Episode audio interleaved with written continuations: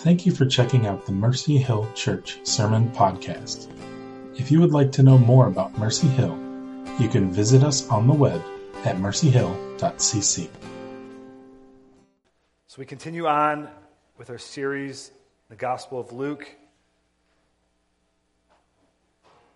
And this week we are on number 52. So one year in the Gospel of Luke so far. What do you guys think? You guys enjoyed it? It's been a long time.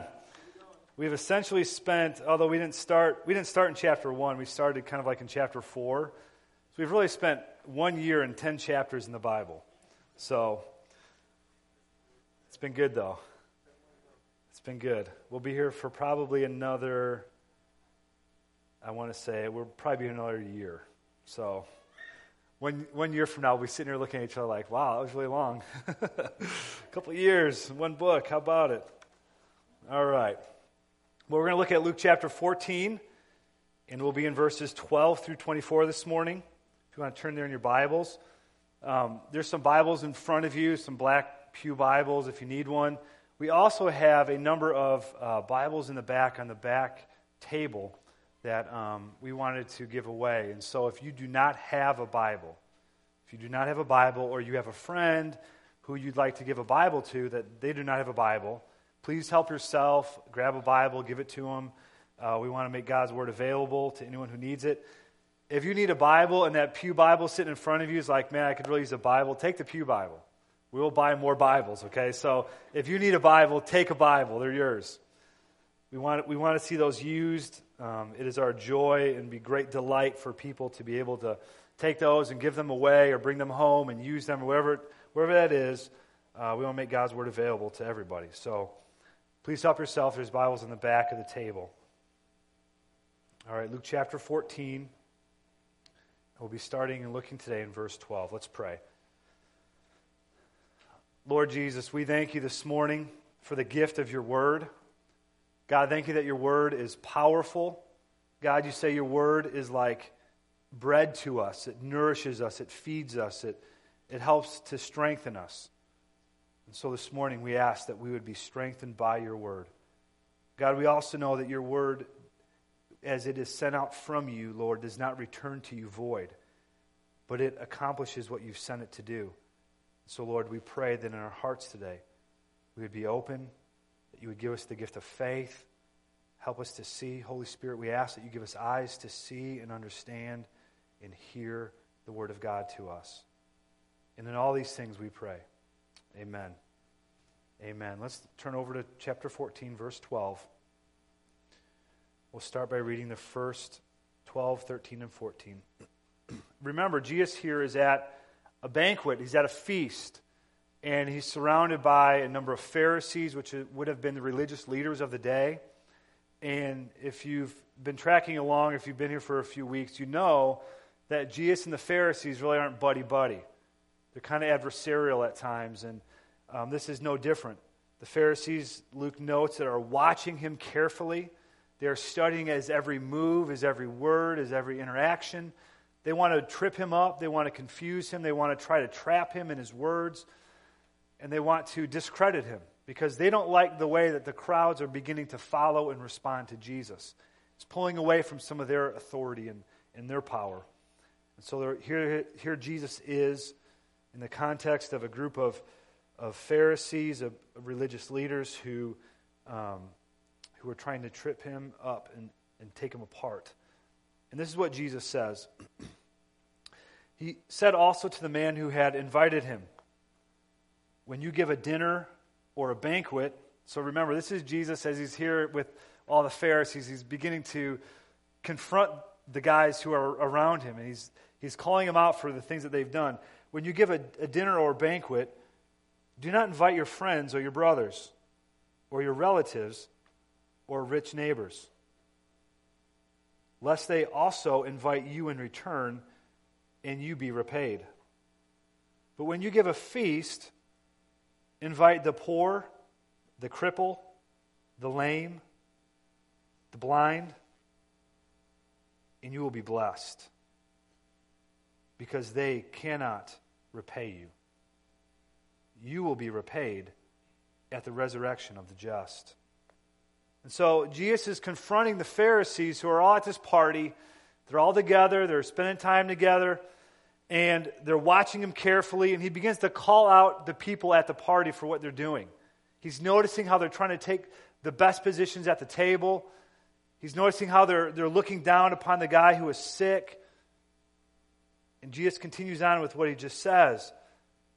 In the first century, there was a bit of a social obligation where if you were invited to someone's party or banquet, that necessitated a, a return invitation to one of your parties. So there's a bit of this hey, I'm inviting you, but with the understanding that the next time you have a party, I'm going to be, or next time I have a party, I will be inviting you to that party. So it's kind of this I'll scratch your back, you scratch my back. There's kind of this, it puts you under an obligation to the person who invited you to do something in return for them. And so Jesus turns to the host in front of everybody. So you can imagine, everyone is there. Jesus begins to speak, and they're all watching and they're all paying attention.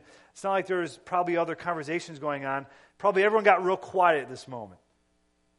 And everyone's listening in to what Jesus is saying. And here Jesus begins to talk to the host. He doesn't, he's not letting these guys off the hook.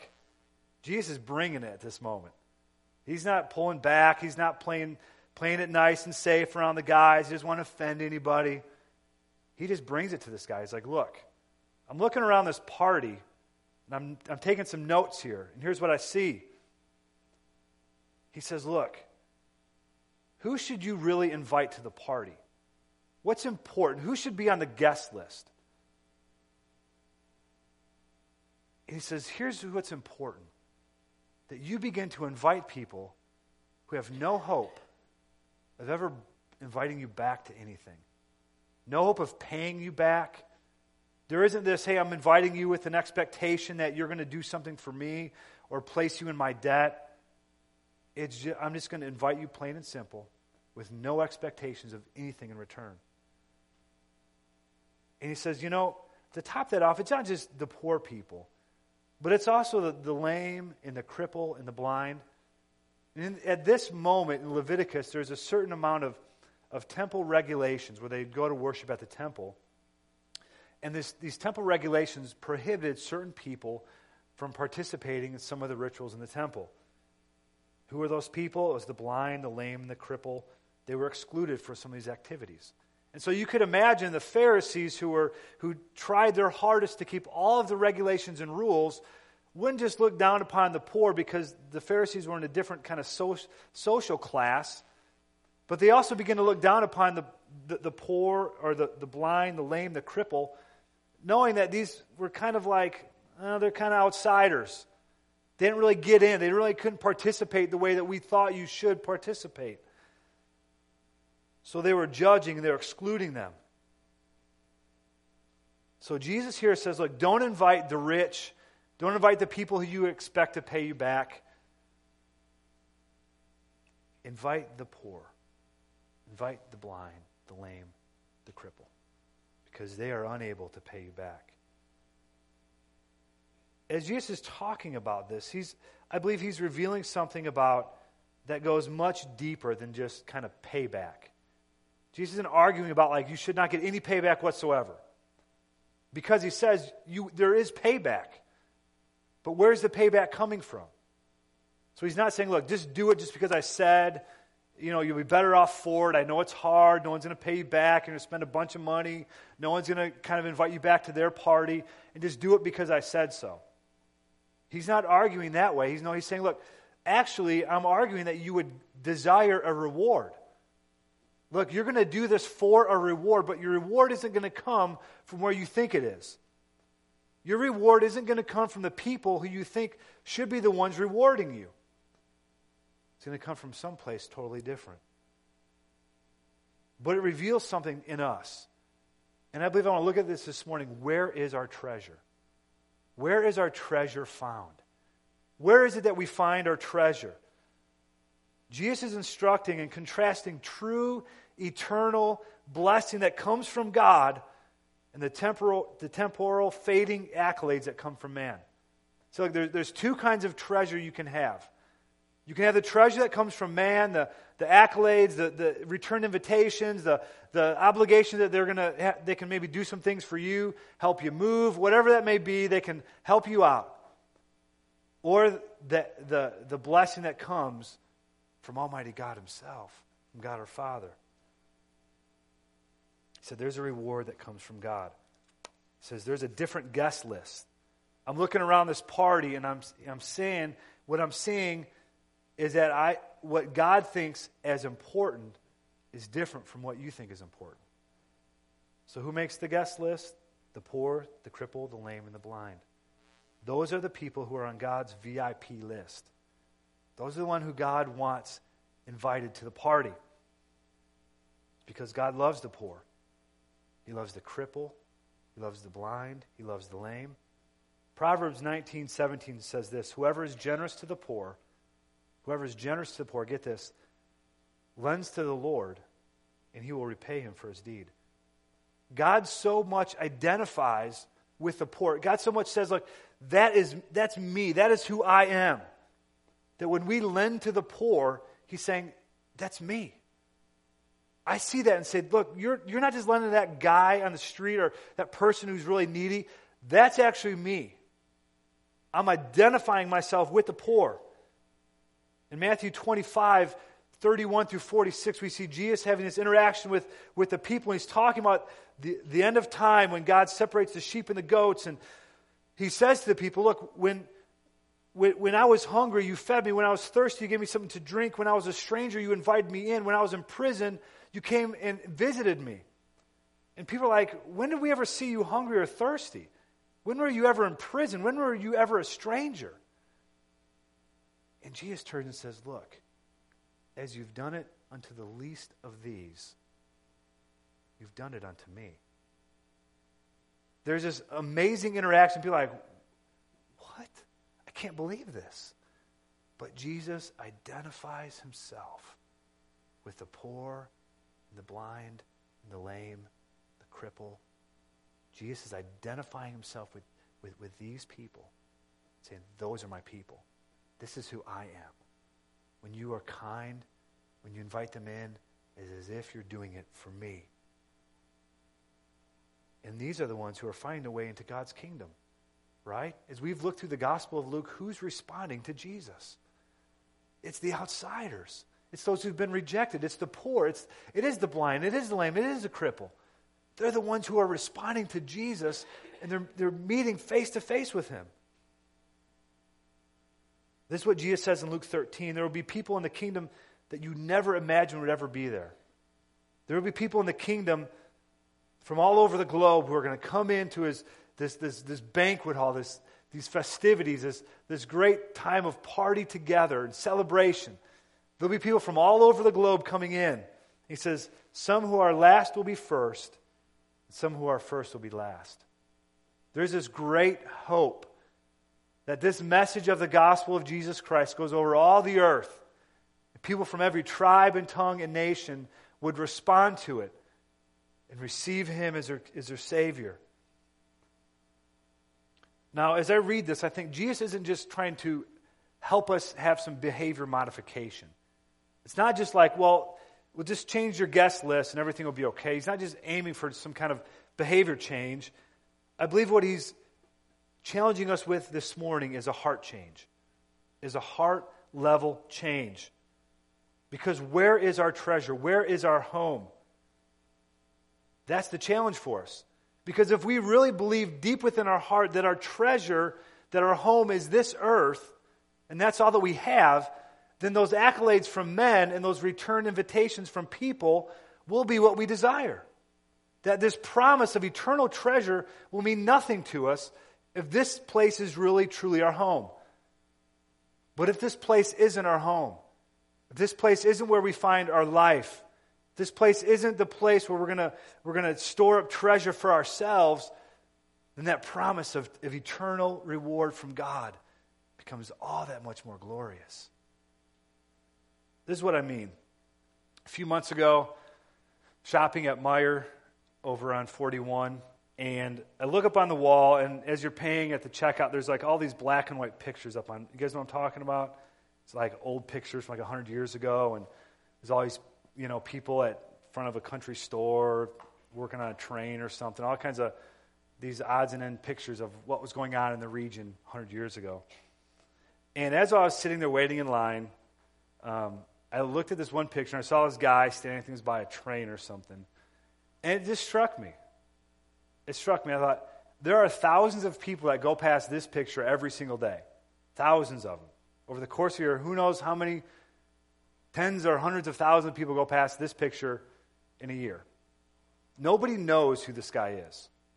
Nobody knows what he did. Nobody knows what his family was like. Nobody knows what kind of house he lived in, the kind of clothes that he wore, the amount of money in his bank account. Nobody knows any of those. We, we could be, that could be like someone's great grandpa, and people would walk right past it, have no clue who this guy is. And I thought, he may have had the idea that this place was his home. Like so many of us, I think, are tempted to believe, like, this is my home. This is where I find my treasure. This is where I find my life. And in a few years after we pass away, it means absolutely nothing. All the treasures that we save for, all the hard work we put into these things that we have around us, they're gone. And someday someone's going to look at a picture and say, I don't even know who that guy is. Maybe he's my uncle. Maybe he's my grandpa. I have no idea. I have no idea who this guy is. He may have worked hard all his life to build his home, and it's probably nothing right now. This place is not our home. This place is not where we find our life. This place is not where we get our treasure from. God is challenging us to look so much deeper and so far beyond what we see in the temporal right now. This is not our home. if we want to see heaven as our home, if we want to see this treasure as being most valuable to us, it's got to be from a heart change. It has got to be from Almighty God changing our hearts, changing us from the inside of us. It is Almighty God coming to us and changing and, and really giving us new life and new hope within us that we would see that the, the, the, reward from God is superior and greater than any amount of treasure we can have on this earth, any amount of repayment we can have on this earth. That somehow God would be our great hope, that God would be our reward, that He would be it. And when I forget that this place is not my home, those earthly treasures become so much more desirable. I need a constant refocus of my attention and my eyes to see that the treasures of heaven, that's where it's at. That is our home. If you are a believer today, if you've placed your faith in Jesus Christ for the forgiveness of your sins, this place is not your home. The amount, the amount of hard work you put into things, the amount of savings you do, the kind of cars that you drive, as nice as those things may be, they're all going to be dust one day. They'll be gone. Someone will look at it on a picture and say, I don't even know who that guy is. This place is not our home. And the moment we forget that, those treasures here on earth become oh so much more alluring. Those accolades from men become all that much more important to us. It's when we remember and we begin to understand that this place is not our home, that heaven is our home, that our home is with Jesus Christ in paradise forever, that those rewards become that much more valuable to us. And we begin to see a change of treasure. That is what we need a treasure change, a heart change. So, someone is, is, is people are listening to this. They're at the party. Everyone's gathered around listening to, to Jesus' words. Someone gets a little bit nervous, right? Because they look around the party and there isn't any poor, there isn't any blind, isn't any lame, any crippled. No one's no one like that's at the party. Everyone looks pretty much the same in the same social, economic class. Everyone's there with an understanding that we're going to have to invite the host back to our house one day. Jesus is talking to everyone at this party. Someone gets a little bit nervous. Verse 15 When one of those who reclined at table with him heard these things, he said to him, Blessed is everyone who will eat bread in the kingdom of God. It's like, okay, let's just take the heat off a little bit, Jesus. Let's kind of change the subject here. Hey, look, yeah, okay, great party here. We probably should have invited some other people. I know what you're saying. But, hey, there is a banquet coming one day where the kingdom of God is here and we're dining together in paradise and it is awesome and it is great. And Jesus is like, whoa, whoa, whoa. Hold on a second. I've got, I'm not finished yet, okay? Thanks, pal. But I've actually got some more things I'd like to say. So Jesus continues on in verse 16. But he said to him, A man once gave a great banquet and invited many. And at the time for the banquet, he sent his servant to say to those who had been invited, Come, for everything is now ready. And so, at a banquet like this, there would have been two invitations that would, that would have went out. They didn't have watches with, you know, come at 4 o'clock sharp, we're going to start eating. They didn't have those kind. They didn't have email reminders or text messages to say party's getting ready to start, right? So what they would do is they would send out a general invitation a few days prior to the event and say, look, you're invited to this banquet. At that moment, you'd give like an RSVP, hey, I'll be there, I won't be there, I can't make it, I'll, i can make it. And you let them know so they'd plan ahead because it took a long time to prepare the food. So giving your word to say that you're going to be there meant a lot because it was very costly. They have to kill the animals and all those kinds of things. Then, the day of, they would begin to prepare the food. When the food was ready to go, they'd send out the second invitation and say, hey, look, everybody, food's ready, party's going party's to start. You better get over to the, the banquet hall or the person's home. So here we're talking about this second invitation that the guests now are responding to. Look at what they say in verse 18. But they all alike begin to make excuses. The first said to him, I have bought a field, and I must go out and see it. Please have me excused. And another said, I have bought five yoke of oxen, and I must go examine them. Please have me excused. And another said, I have married a wife, and therefore I cannot come. And so, at the beginning of verse 18, this, this word for they all alike begin to make excuses, this all alike is, is like a word that would. I read this and I, I used to think it was this servant going to like individual person A, he makes an excuse. Go down the street to person B, he makes an excuse. Go down, you know, kind of like approaching each person individually. But the way this is, is worded, it's as if the person, this servant, is going out to a group of people. And they all alike, it's all, like, all at the same time in unison with, it says where for one voice, they all respond by giving excuses. It's almost like there's this conspiracy. Like they've all said, Yes, we'll be there. Thanks for the invitation. I can't wait to go. And then the servant comes and says, Hey, look, guys, look, the party's ready to start. And everyone's, Oh, whoa, whoa, I, you know what? I can't make it. All at the same time. So, person one, he's like, I bought a field and I've got to go inspect the field, which would have been somewhat of a legitimate excuse. In some of the purchase, the land purchases, they would have a, a post purchase inspection of the land. He'd have to go back and check on the land. But the land can wait. He's not like he's got to go do this right now. The second guy says he's bought five yoke of oxen. He bought ten oxen, which he says, Look, I've got to go inspect these oxen. And back in the day, most people didn't have really a whole lot of money. They would maybe have owned one or two cattle. And this guy is going to have 10, so he's probably a wealthy guy. Probably had, probably had some considerable means to have five yoke of oxen, and he asked to be excused as well. So the first and second guy are like, I'm so sorry I can't make it. I've got other stuff I got to do. Third guy, he's like, I'm married. I can't go. Sorry. Doesn't give any excuse, doesn't ask to be excused. He's just flat out, no, not going to go, not going to be there. So he doesn't show up either. This would have been a huge insult to the host. This would have been a complete insult to say, Yes, we'll be there. We'll participate in this great fellowship, this banquet with you. He would have prepared all the food, got everything ready, go back out, and as everyone all at the same time said, No, we're not going to go. We've all got other things to do. We've got to look at a field, we've got some oxen, I'm married, I just can't come. It would have been a complete insult to the host. It would have shown a level of contempt for him, like a, like a cruel joke or something. Like, oh, yeah, we'll be there. Thanks for the invite. Then the day of the party, just not showing up. Let's read on in verse 21. So the servant came and reported these things to his master. Then the master of the house became angry and said to his servant, Go out quickly to the streets and the lanes of the city and bring in who? The poor, the crippled, and blind, and lame.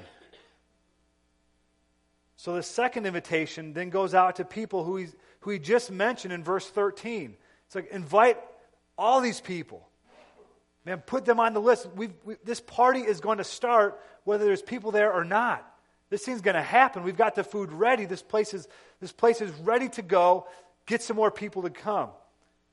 The servant responds in verse 22 And the servant said, Sir, what you commanded has been done, and there still is room. And the master said to the servant, Go out to the highways and the hedges and compel people to come in, that my house may be filled. For I tell you, none of those men who, who were invited shall taste my banquet. Now he sends the invitation out. So the second invitation goes out to the people of the city. Now this third invitation goes out. He says, Look, get everyone outside the city as well. Get everybody who you can find to come into my party because we are ready to start and this thing's going to happen. Just because a few people decline the invitation and reject it, it doesn't mean this thing's not going to happen. This will happen today. So this goes out to all the people not living in the city.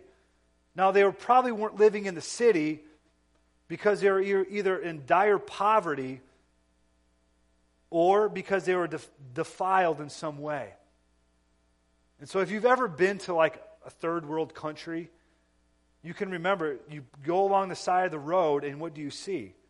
All these kind of shanties and little like sheds. I mean, just little, just these people living in the ditches and people living alongside the road who are just in absolute poverty.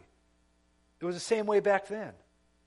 He's saying, look, go out to the people who are away from the city, who have no hope of coming in, who've been rejected by society, who can't afford to live here, and tell them and compel them to come in.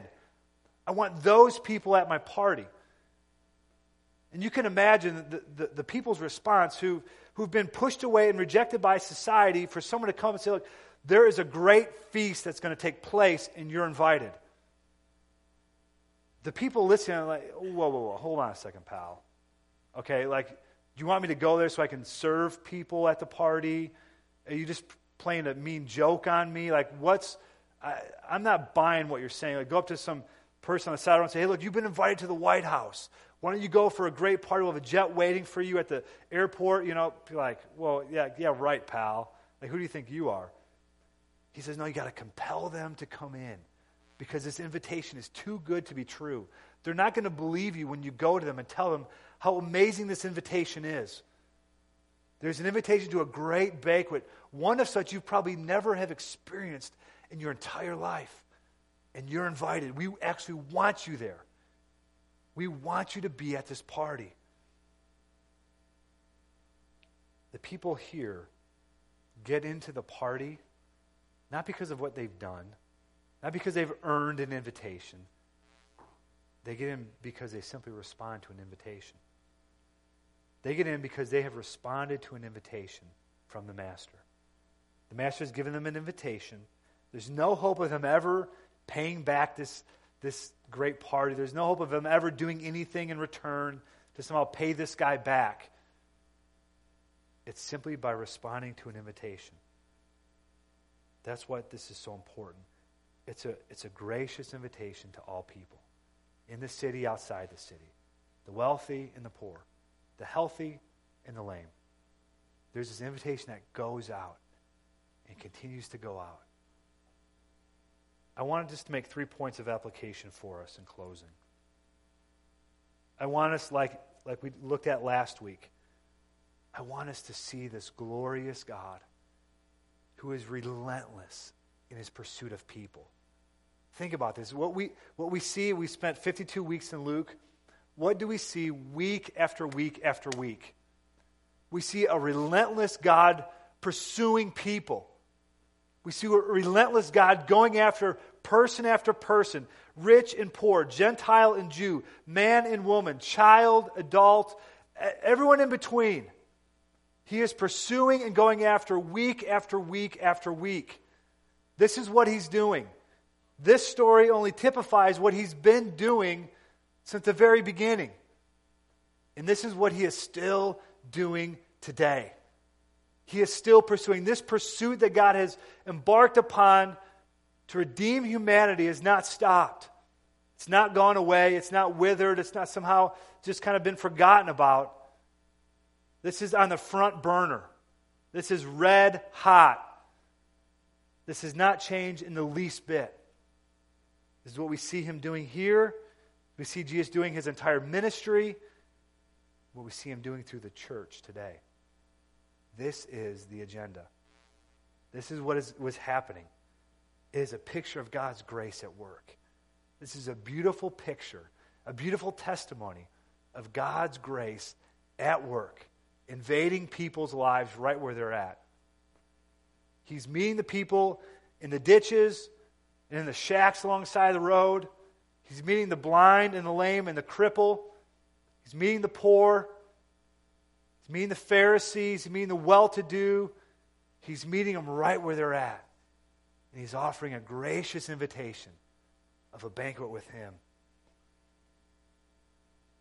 And we don't get in because we do something to get in. It's a simple response to an invitation. It's a beautiful thing.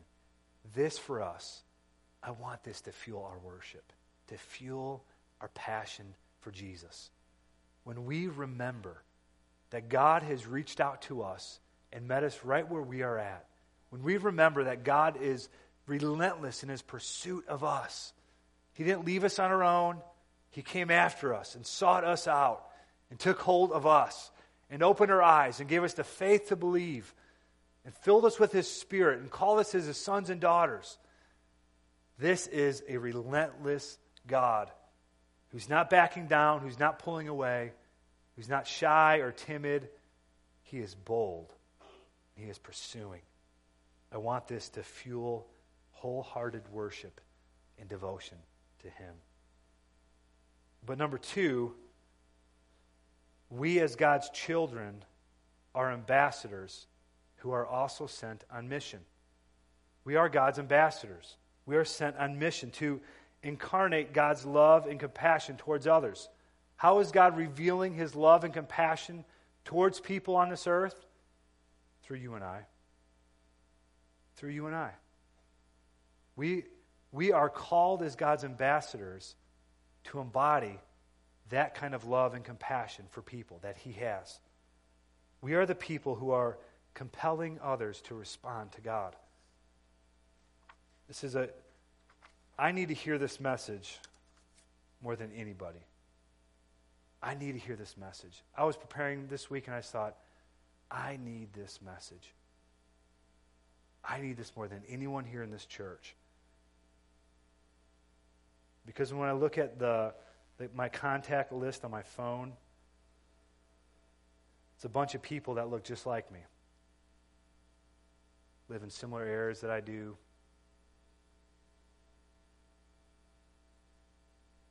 Like the same stuff that I like. And he's calling us to something radically different. He's calling us to pursue the people that don't look like us people who everyone else has forgotten about, people who've been marginalized, people who have gotten beat down by life. He's saying, I want you to pursue those people. I want you to incarnate my love, my grace to those people. Those are the ones that I'm pursuing. And I want you to pursue them as well. He says, I want you, I want you to invite the poor and the cripple and the lame and the blind. Why, why does He want us to do that? Why does God ask us to do that? Because that's what He's doing. He's asking us to look like Him. He said, Look, I want you to look like me. I want you to reach out like I reach out. I want you to care the way that I care. I want you to express love and compassion for people the way that I express love and compassion for people. The other night I was, actually, it was last night, I was reading the reading a book to the kids, and every night before we go to bed, we lay on the floor and we read a couple of books. And every night, most every night, the kids are like, Daddy, can we wrestle? Can we fight? Can we, can we play with swords? You know, just, they always want to like, they always want to like get crazy with me. And usually I do, but last night I'm laying on the floor.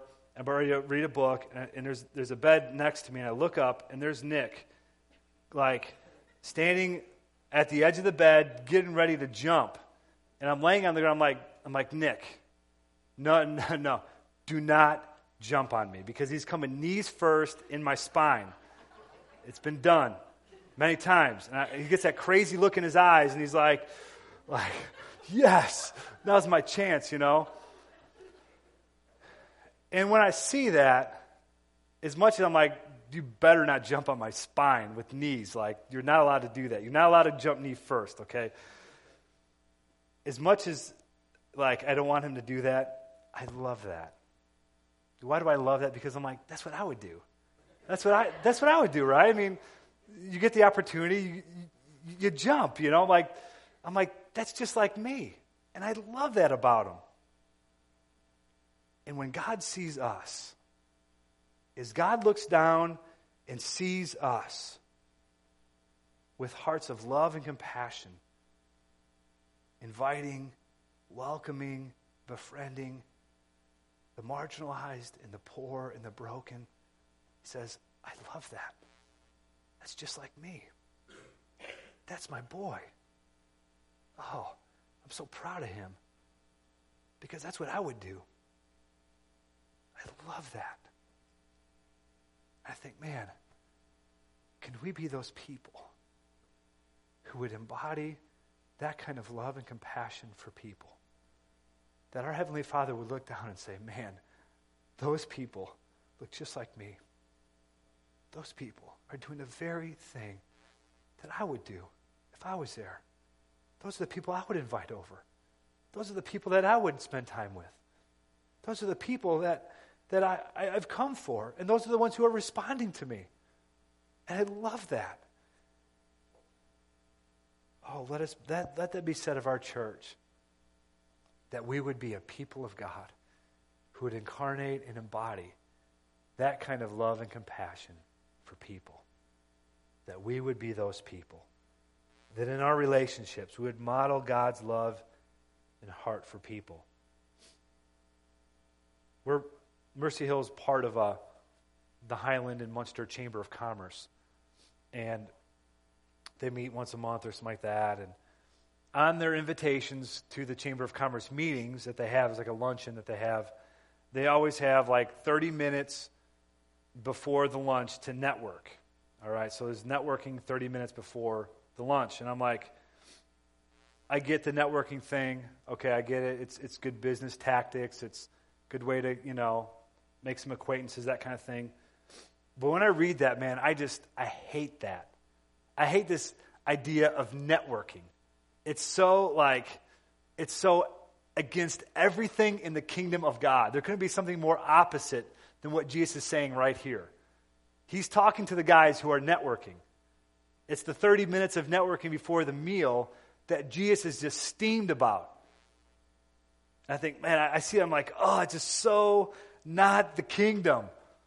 And I, am like, I'm, I'm not going to go those networking things. I don't want to be a part of the network. I want to be there about, hey, I'm networking. I'm not here to be your friend. I'm here to network. I'm not here to hang out with you and get to know you. I'm networking right now. I'm like, oh, it just makes me angry when I read that.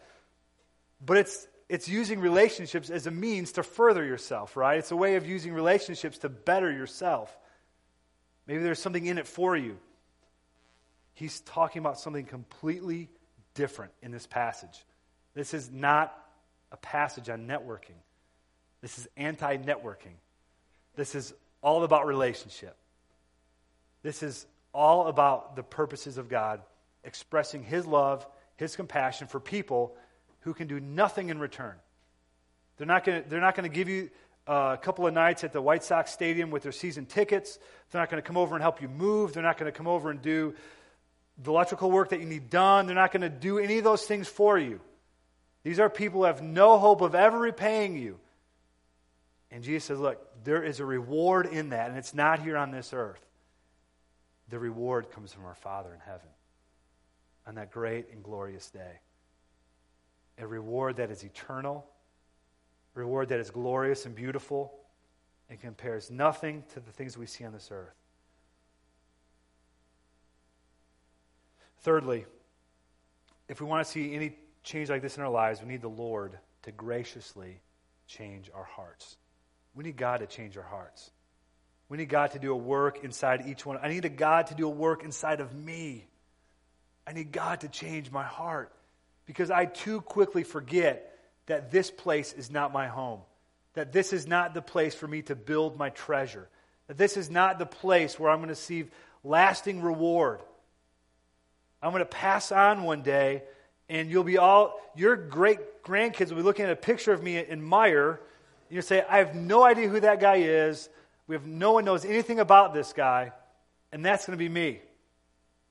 And that's got to be okay because my reward is not here on this earth. There's something more glorious, more majestic in its reward that comes from the Lord.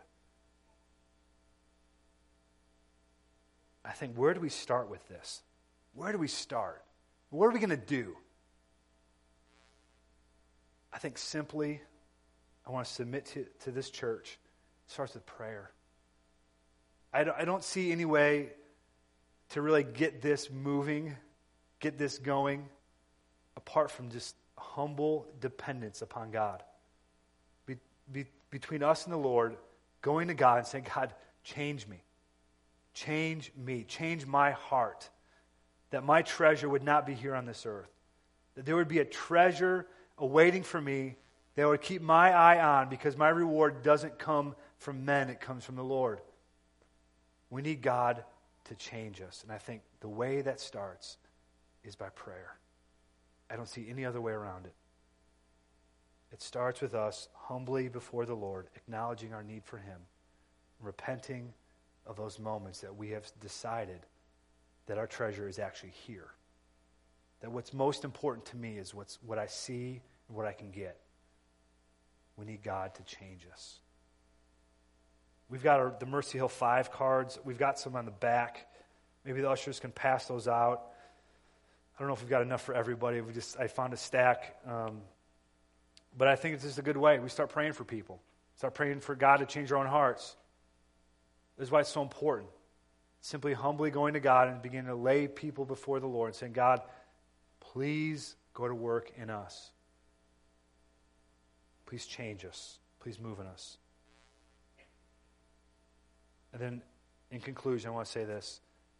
If you've not come to faith in Jesus Christ, this morning is a moment of decision. This morning is a moment of decision for you. You have an opportunity to respond to God's invitation. There's an opportunity here this morning for you to respond to Jesus Christ. Turn away from your sins. Trust in Him for forgiveness. Now, in this story, the party goes on. The party doesn't delay indefinitely. There is a time when the party begins and the door to the, to the party is shut. And I want to encourage you this morning don't delay. Respond to the Lord this morning. Respond to his invitation of forgiveness and fellowship with him. Let's pray.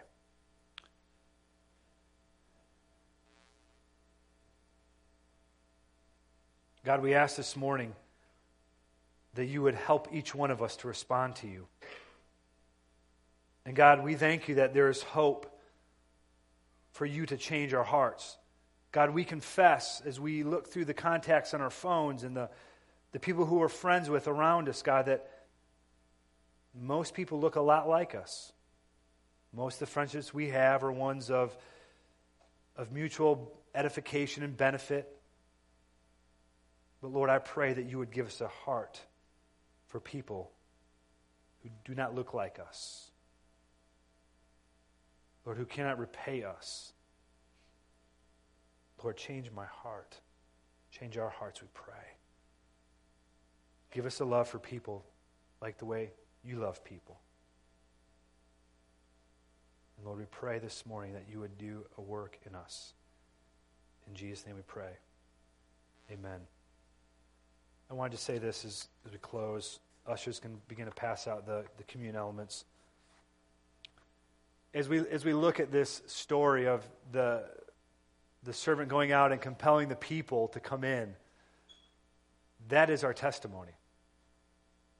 All of us have this testimony in common that we were invited by God to, to come and be with Him, that we were the ones who God sought after to bring in.